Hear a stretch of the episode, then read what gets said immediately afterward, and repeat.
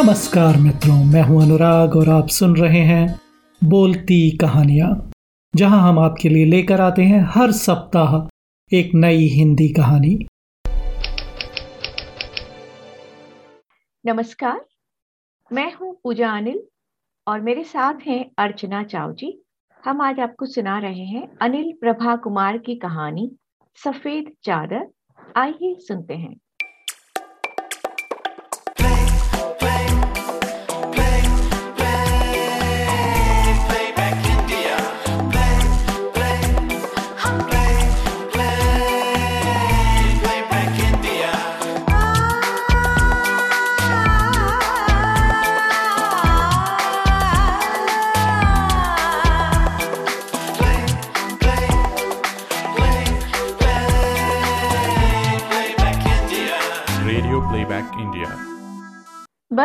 अब यह pine book वाला रास्ता ले लीजिए।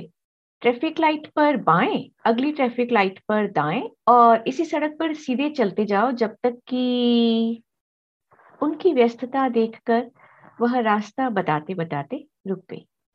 वह बड़ी एकाग्रता से स्टीयरिंग संभाले थे। यूँ तो वह स्थानीय सड़क पर ही थे और वक्त था दोपहर दो बजे का। ट्रैफ़िक ज़्यादा ही लगता था और वह भी तेज गति से चलता हुआ।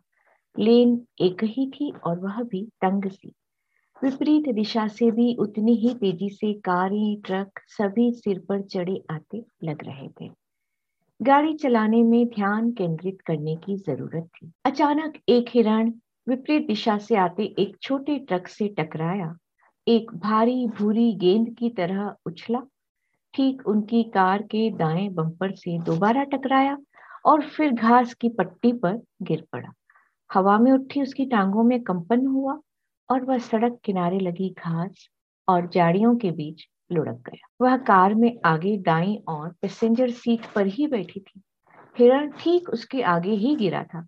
सब कुछ इतना अचानक हुआ कि उसकी चीख थर थराकर कांपती सी आवाज़ में फिसल गई। ब्रेक लगाने का अवसर ही नहीं मिला। उसने डरते हुए साइड मिरर से देखा। हिरण में कोई गति नहीं हो रही थी। खून भी उसे कहीं नहीं दिखा। उसने गहरी सांस ली।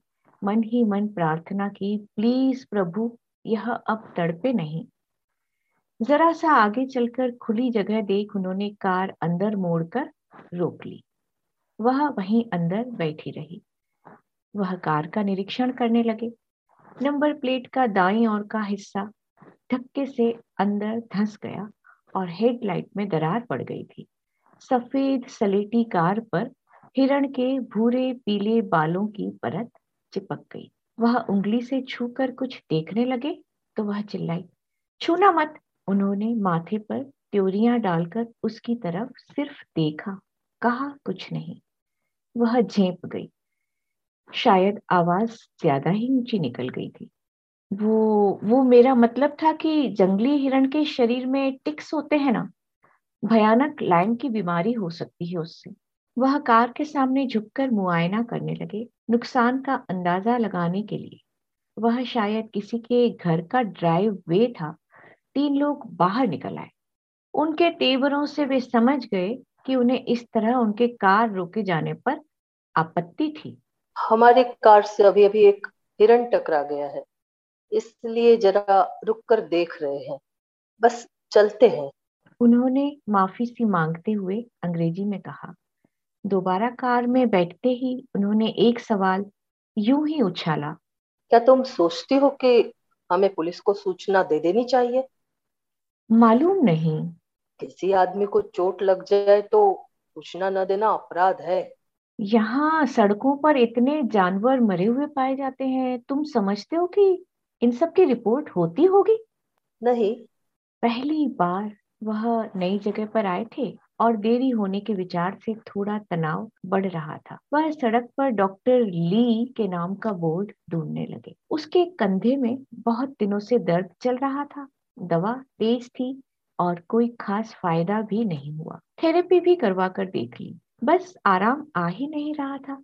कुछ मित्रों ने सुझाव दिया। डॉक्टर ली का, चीनी आदमी है नया नया अमेरिका में आया है। अंग्रेज़ी नहीं बोल पाता और पुरानी चीनी विद्या टोइना थेरेपी से मालिश करता है। ऊर्जा के प्रवाह को नियमित कर ज़्यादातर बीमारियाँ ठीक कर देता है। आज वही तीन बजे डॉक्टर ली से मिलना था। मेज पर पेट के बल लेट कर चेहरा उसने एक बड़े से गोल छेद के ऊपर रख लिया सांस लेने के लिए। पाप हो गया, हत्या हो गई। हिरण को भी एक बार ट्रक से टकराकर फिर दूसरी बार उन्हीं की कार से टकराना था क्या? ठीक उसी के चेहरे के सामने। रिलैक्स डॉक्टर ली को इतनी अंग्रेज़ी आती लगती थी। वह उसके कंधे पर मालिश करके गांठे ढूँढने लगा। एक जगह उसने गांठ पकड़ ली अंगूठे और हथेली के पूरे दबाव से मसल दिया। वह दर्द से बिलबिलाई। डॉक्टर ली ने सफ़ाई दी। पास में उसके पति बैठे थे। चुपचाप देखते हुए कुछ और ही सोचते हुए। तुम्हारी पुरानी सोचने की आदत ने जो गांठें डाल दी है, उनको सुलझाने की कोशिश कर रहा है। यह कोई मज़ाक नहीं? वह, फिर दर्द से हिली। डॉक्टर ली ने शायद अपना पूरा वज़न ही अपने हाथों पर डालकर उसके कंधों को दबा दिया। अगर हिरण बम्पर से न टकराकर उनके हुड पर ही गिरता तो? अगर उसी के ऊपर आकर हिरण गिर जाता तो? कितना वज़न होगा? बोझ से उसकी सांस घुटने लगी। डॉक्टर ली ने उसकी पीठ थपथपाई और कहा ओके। okay. उसके पति से बोला she no relax I know जवाब सुनकर भी वह पहली बार नहीं चिड़ी वापसी में उन्होंने पूछा कैसी रही मालिश? बदन तो कुछ हल्का हो गया है पर उसने जानबूझकर वाक्य अधूरा छोड़ दिया। शुक्र करो कि कुछ नहीं हुआ। कुछ नहीं हुआ। मतलब बच गए। कहाँ बच पाया? जानती हो? अगर हिरण विंडशील्ड पर पड़ता और वह टूटकर हमारे ऊपर पड़ती तो हम इस वक्त अस्पताल में होते। हमें शायद हिरण को भी अस्पताल ले जाना चाहिए था। तुम्हारा दिमाग खराब हो गया है। दिन दहाड़े इतनी दौड़ती सड़क पर वह तीर की तरह छूटकर क्यों आया होगा? क्योंकि हिरण बेवकूफ़ होते हैं। वह खींच रहे थे। शायद भूखा होगा उसने सोचा। नई गाड़ी है। अभी पिछले साल ही तो ली है। एक्सीडेंट हो गया। नुकसान तो हुआ ही है ना। पता नहीं इंश्योरेंस कंपनी कितना भरपाया करती है और कितना अपनी जेब से देना पड़ेगा। ब्रेक तक लगाने का मौका नहीं था बेवकूफ़ कहीं का। उसे लगा कि सोच के साथ साथ अब उनकी खींच भी बढ़ रही थी। भूख भी तो लगी होगी उसे ध्यान आया। मालिश करवानी थी ना। एक ग्लास स्मूदी पीकर ही चली थी वह। मुझे नहीं पीनी या फलों वाली लस्सी। कहकर उन्होंने तो वह भी नहीं ली थी। चिंता मत करो। घर पहुंचकर पहले खाना खाते हैं फिर सोचेंगे कि आगे क्या करना है। उसने सुझाव दिया। नहीं पहले ऑटो बॉडी शॉप चलकर कार दिखानी होगी। क्या पता कार इस हालत में चलाने भी चाहिए या नहीं? आप मुझे फिर से टेंशन दे रहे हैं।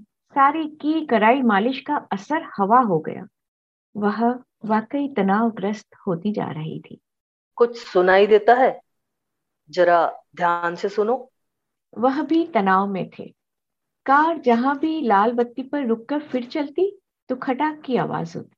ठीक उसके नीचे वाले पहिए की तरफ़ अच्छा चलो। पहले बॉडी शॉप ही चलो। वह चुप करके बैठ गई। बॉडी शॉप वाले ने घूम फिरकर हुड खोला। ऊपर नीचे झाँक कर अच्छी तरह से मुआयना किया। ये लोग क्या करेंगे? उसने पति से अपनी भाषा में पूछा। नुकसान हुए हिस्से को फेंक देंगे, नया हिस्सा मंगवा कर लगा देंगे। पता ही नहीं लगेगा कि कभी कुछ हुआ भी था। पति उस आदमी के साथ अंदर दफ्तर में लिखत पढ़त करने चले गए। वह खिड़की नीचे करके वहीं बैठी रही। उस बुझे से दफ्तर के बाई और टायरों का ढेर लगा था और दाई और कारों के टूटे जले या जंग खाए मुड़े तुड़े हिस्से थे। कोई दरवाज़ा, कोई हुड या कोई बम्पर बड़ी बेतरतीबी से फेंके गए थे। पता नहीं कहाँ से दिमाग में एक ख्याल आया। भगवान राम जब दंडक वन से गुजर रहे होंगे तो यूँ ही राक्षसों द्वारा मारे गए। ऋषि मुनियों के अस्थि समूह के ढेर देखे होंगे। उसने मुँह फेर लिया। अब उस आदमी ने उसकी खिड़की के नीचे झुककर लोहे का कोई पुर्जा बाहर घसीटा और उसके पति के हाथ में पकड़ा दिया। धक्के से अलग हो गया था। यही आवाज़ कर रहा था। वैसे गाड़ी घर ले जा सकते हो। पति के माथे पर गहरे बल थे। फिर से बैठे और कार चला दी।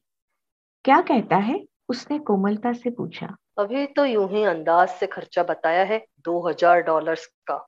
दो हज़ार डॉलर इसके? उसने अविश्वास से कहा। घर चलकर इंश्योरेंस कंपनी को फ़ोन करता हूँ। देखो कॉलेजन तो सिर्फ़ हज़ार डॉलर्स का ही है। बाकी हज़ार जेब से देना पड़ेगा। ऊपर से बीमे की दर पता नहीं कितनी और बढ़ जाएगी। बैठे बिठाए चूना लग गया। वह अभी भी उदेड़ बुन में लगे थे। गाड़ी गैराज के अंदर ले जा रहे थे तो उसने टोका। गाड़ी बाहर ही रहने दो आज अंदर मत ले जाना। क्यों? वह असमंजस में थे। बस कहा ना गाड़ी रुकते ही वह घर के अंदर भागी। जल्दी से नहाकर कपड़े बदलकर नीचे आई। वे भोजन की प्रतीक्षा में मेज पर बैठे थे। कागज़ के आंकड़ों में उलझे हुए। आप भी जल्दी से नहा लीजिए। इस वक्त। वह हिरण मर गया है ना? उसने धीमी आवाज़ में आँखें नीची करते हुए कहा। मैंने मुँह हाथ धो लिया खाना देना हो तो दो। लगा उन्हें गुस्सा आना शुरू हो गया था। उसने चुपचाप कल का बचा खाना माइक्रोवेव में गर्म करके रख दिया। पीटा ब्रेड टोस्टर ओवन में डालकर वह जल्दी से ऊपर आ गई। मंदिर में जोत जला दी, प्रभु, उस हिरण की आत्मा को शांति देना वे फ़ोन पर व्यस्त थे। बात करते हुए सब सूचनाएँ नोट करते जाते थे। फिर दूसरा और फिर तीसरा फ़ोन। आखिर वह कालांतर से आकर उसके पास बैठ गए। उसे उन पर करुणा सी आई। सारे झंझटों से निपटना तो मर्दों को ही होता है ना। चाय बनाऊँ? उसने उनका चेहरा पड़ते हुए पूछा हम्म। उन्होंने हामी में सिर हिलाया। वह हिरण भी शायद कुछ न मिलने पर जंगल के इस पार जान की जोखिम उठाकर आबादी में घुसने निकल पड़ा होगा।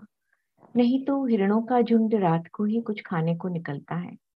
खबरों में था कि न्यू जर्सी में हिरणों की आबादी बहुत बढ़ गई है। तो आबादी बढ़ जाए तो क्या? जान की कीमत कम हो जाती है? वह बैठ गई। किसे जुटला रही है? यहाँ एक भी आदमी मर जाए तो कितना हल्ला होता है? और वहाँ बाकी दुनिया में रोज कितने लोग मरते हैं? आंकड़े नंबर बस जिसका वह एक नंबर होता है कभी उसकी देह में जीकर तो देखो? पता नहीं क्यों वह उखड़ती जा रही थी।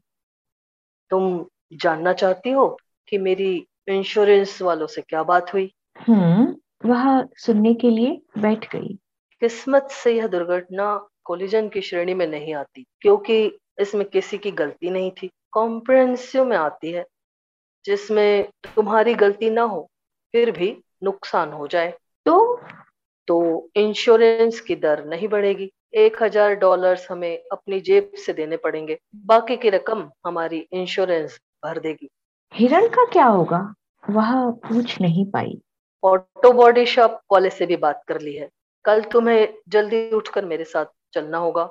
मेरी गाड़ी ठीक होने के लिए छोड़ आएँगे और वापसी में तुम्हारी गाड़ी में दोनों लौट आएँगे। अच्छा कहकर वह उठ गई। सिर में दर्द तेज होता गया। जी मतलाने लगा। पहले भी एक बार उसने हाईवे पर किसी जीप के आगे बंधे मृत हिरण को देखा था। कोई निर्दोष जानवर का शिकार कर तगमे की तरह उसे अपनी जीप के आगे बाँध सारी दुनिया को दिखाते हुए भागा जा रहा था। एक झलक ही मिली थी उसे, हिरण की लटकी हुई गर्दन की। हिरण उसकी चेतना पर टंगा रह गया और आज यह सब कुछ अनजाने में ही हो गया। वह अभी तक कुछ कुछ सकते में थी। एकदम अचानक, इतने अचानक, क्या ऐसे ही होता है सब कुछ? ऐसे ही एक क्षण कोई दौड़ता हुआ प्राणी और दूसरे ही पल किनारे पड़ी लाश। ऐसे ही क्या मुकेश भी दौड़कर सड़क पार करने लगा होगा? तेज आती बस ने उसे ऊपर उठाकर नीचे पटका होगा और फिर वह घबरा कर खड़ी हो गई। ढेर सारे पानी के साथ टॉयलनॉल की दो गोलियाँ निकलनी उसे कुछ नहीं सोचना है इस बारे में। यह बात तो उसने चेतना के बहुत गहरे गर्त में धकेल दी थी। आज उभर कैसे आई? हिरण की आँखें नहीं दिखी। मुकेश की आँखों जैसी गहरी काली होंगी। सिर कुचल गया था बड़ी भाभी ने बताया। नहीं जानना है उसे। वह चीख कर बाहर भागी थी। कोई उससे मुकेश की मौत के बारे में बात ना करे। पति ने उसके दिल्ली पहुँचने से पहले ही उसके घर वालों को आगाह कर दिया था। उस दिन भी तो वह सो ही रही थी। पति उसके सिरहाने आकर बैठ गए। अभी जागती दुनिया में लौटी नहीं थी। मुकेश की मौत हो गई है। वह उठकर बिस्तर पर बैठ गई। उसके उससे भी छोटे भाई की अचानक जैसे वह उनकी बात का मतलब समझने की कोशिश कर रही हो। एक्सीडेंट। उन्होंने कहा वह सुन्न सी बैठी रही। माँ तो नहीं रही पर बाबूजी मैं दिल्ली जाऊँगी। उसने उठने की कोशिश की। क्या करोगी जाकर? अभी तक तो उसकी बॉडी भी। उसने पति के मुँह पर कसकर हाथ रख दिया।